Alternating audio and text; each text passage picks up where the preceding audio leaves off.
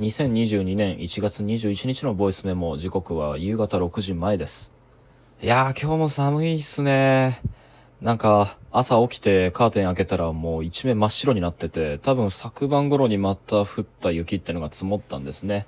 で、今日も昼頃まで雪がずっと降っていて、で、日が出てきたあたりでね、また溶けて、で、溶けたら溶けたで困るんですよ。一旦足元で固まってたその積雪っていうのが、もう冷水に溶け出してて、で、その冷水の上を風がまた撫でるんで、あの、一層気温が下がって、もう寒いことこの上ない。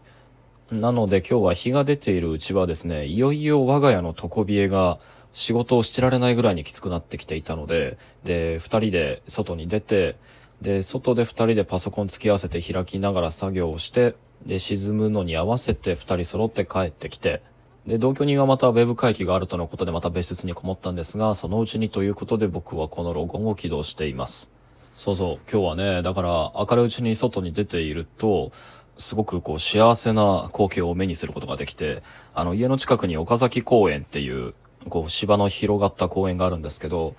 あの、昼になって日が出て全部溶けるまでには雪が積もっていて、で、そのうちにと言わんばかりに、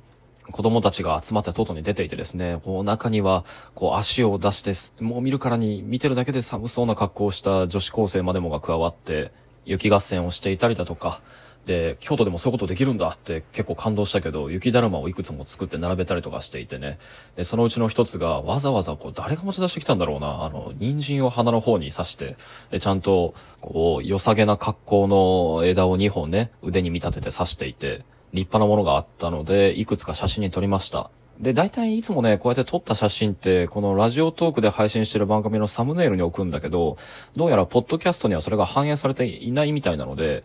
今後はこう、録音に関連しそうな写真？いや、まあ大げさだな。あそその日にた撮った、こう、気ままな写真を、僕のこう、プロフィール欄のリンクに貼ってあるアドレス、ここには Google ドキュメントのリンクが貼ってあるんですけど、その Google ドキュメントの中のリンクに、黒崎総というフォルダがあ表示されているはずなので、その黒崎総フォルダの中のさらに写真っていうフォルダを新たに作って、あの、そこにこれからは置いておこうと思います。えー、なので気になった方はね、あの、気になる人なんているのかわかんないけど、ぜひクリックしてみてみてください。えっと、繰り返しになるけど、僕のプロフィール欄のホームページの欄のリンクか、あるいはこの動画の概要な概要欄にもそのリンクを貼っておきますので。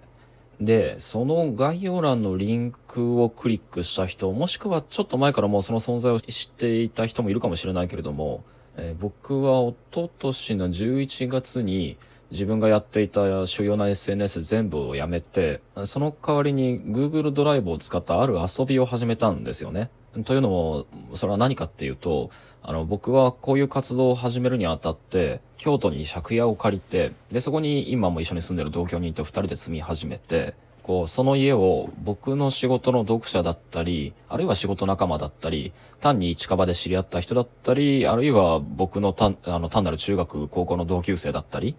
えーそして、ひいては、SNS で単にこう、フォロー、フォロワー関係だった人たちっていうのを招いて解放し続けるっていうことをやってたんですよ。で、そうしてるうちに、この家が、あの、明智光秀の首塚の近くってこともあって、首塚っていう愛称で呼ばれるようになったわけなんです。いや、よくま、ちょっと待ってよ。こういうことを言ってたら、マジ住所バレちゃうかもしれないな。まあまあ、いい、いいけどさ。だから、僕にとって、この家っていうのは、もちろん、衣食住の重要な拠点である家である、住居であるっていう以上に、読者や仕事仲間やフォロワーの人たちとこう集まって交流できるサロンみたいな場所でもあるわけです。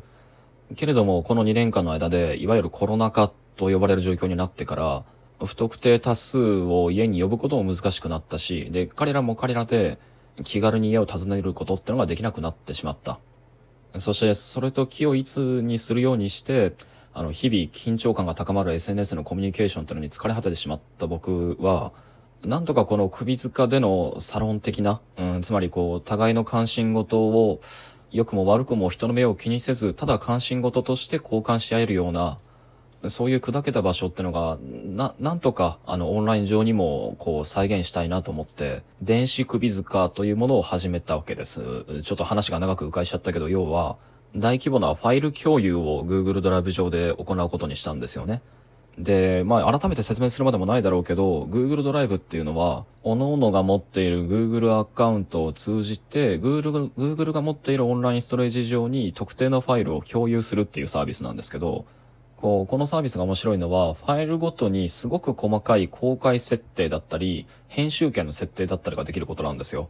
例えば、リンクを知ってる人だったら全員見れるような状態にするのか、それとも、あの、招待コードを送った特定のユーザーだけが見れるような設定にするのか、あるいは招待コードを共有した特定のユーザー数、複数人で編集できるようなファイル、フォルダにするのか、あるいはリンクを知ってる全員が編集も閲覧もできるような状態にするのかっていうような次第で。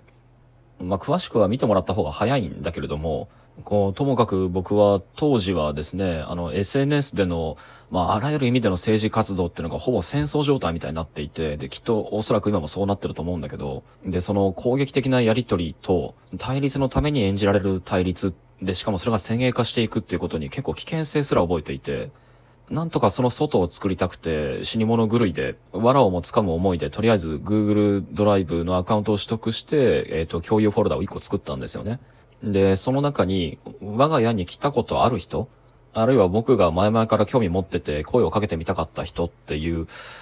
彼ら彼女らの Google アドレスに向かってね、とりあえず招待コードのメールを送りまくって、で、その人数分だけ編集権を各個人に絞ったフォルダってのを作ったんですよ。で、結果としては60、70ぐらいのフォルダってのを中に作って、その一つ一つに、こう、誘われた方々の何人かが、こう、日記を書き始めたりとか、ラジオ番組を始めたりだとか、あるいはこう、写真を投稿し始めたり、絵を描いたものを置き始めたりってことが続いていて、で、驚くべきことに、あの、読んだ等の僕が早々に更新をやめてしまったのにもかかわらず、いや、ほんとすいません。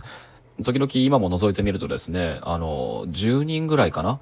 のフォルダが、こう、まだデータを更新し続けていて、で、それはそれでまた別のコミュニケーション権みたいなものを作っていて、こう、人事のような言い方になっちゃうけど、もう、時々それを見るにつけ、僕もすごく元気づけられる思いなんですよね。えー、なのでね、詳しくは興味持った方は、あの、概要欄、あるいは僕のプロフィールページのリンクに貼ってあるドキュメントから、あの、リンクを辿って、電子首塚のフォルダをのぞ覗いてみてください。もう、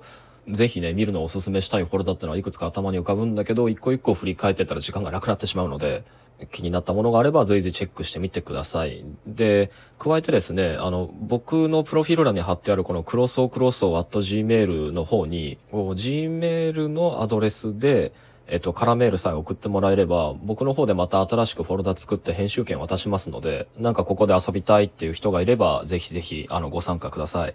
とか喋ってるうちに気づけば9分弱消費してしまった。あ今日の録音の話題は実はこれに関連することなんですけど、これ絶対後に続いちゃうやつですね。えっ、ー、と、今日のお題はというか、話題は、この Google ドキュメントで遊んで SNS の外に出て1年超が経った今振り返ってあの、SNS っていうサービスを特徴づけるあのタイムラインっていうものは一体何だったんだろうってことを思い直すことになったので、それについて喋っておこうと思います。で、えっ、ー、と、そのようなことを考えるきっかけになったフックっていうのが2つあって、まずその2つのフックについて1個ずつ具体的に話していこうかな。で、1個目は、この電子首塚っていう Google ドキュメントにも参加してもらっている、ある友人についてですね。さっき長々と説明したこの電子首塚っていう、あの巨大ファイル共有ドライブの遊びなんですけど、そこにはこう、いろんな職業だったり、文化的な背景だったりを持つ人ってのを雑多に呼んでるんだけれども、中には、こう、広く言って僕の同業者みたいな人も入ってもらってるんですよね。つまりこう、書いたり喋ったりっていうのが仕事の人。そしてその中には、こう、いわゆる人文系の大学院生の方も入ってるわけです。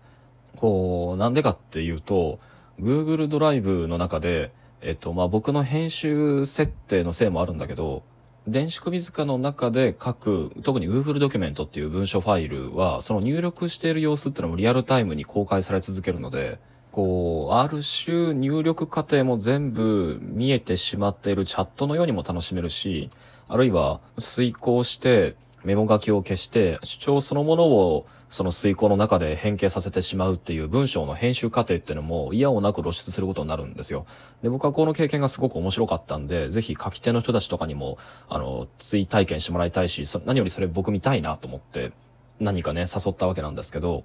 けど、こう、極めて正直に告白すると、あの、それ以上に、まあそういう技巧的な面白み以上に、この中に呼んだ人たちの中にはですね、あの、すごくいい仕事をしていて、すごくいい文章を書くのに、SNS の戦争に引っ張られて、戦うことしかしてくれなくなってしまった人っていうのも、こう僕なりの危惧があって呼んだってところもあるんですよ。結論から言えばですね、自分の戦闘的な態度っていうのはタイムラインが要請するものであって、自分を眠めつける敵がいなくなれば、自分はもっとのびのびとこういうことができたはずなんだっていうばっかりになってしまっている、その人に対してね、こう、タイムラインというものが、こう、関係しようもないような環境っていうのを用意したかったんですよ。もう、これも完全な僕のエゴですけどね。けれども、そうはならず、あの、彼は今 SNS 上でもう渦巻いてるある炎上の騒動の渦中にいる人になってしまって、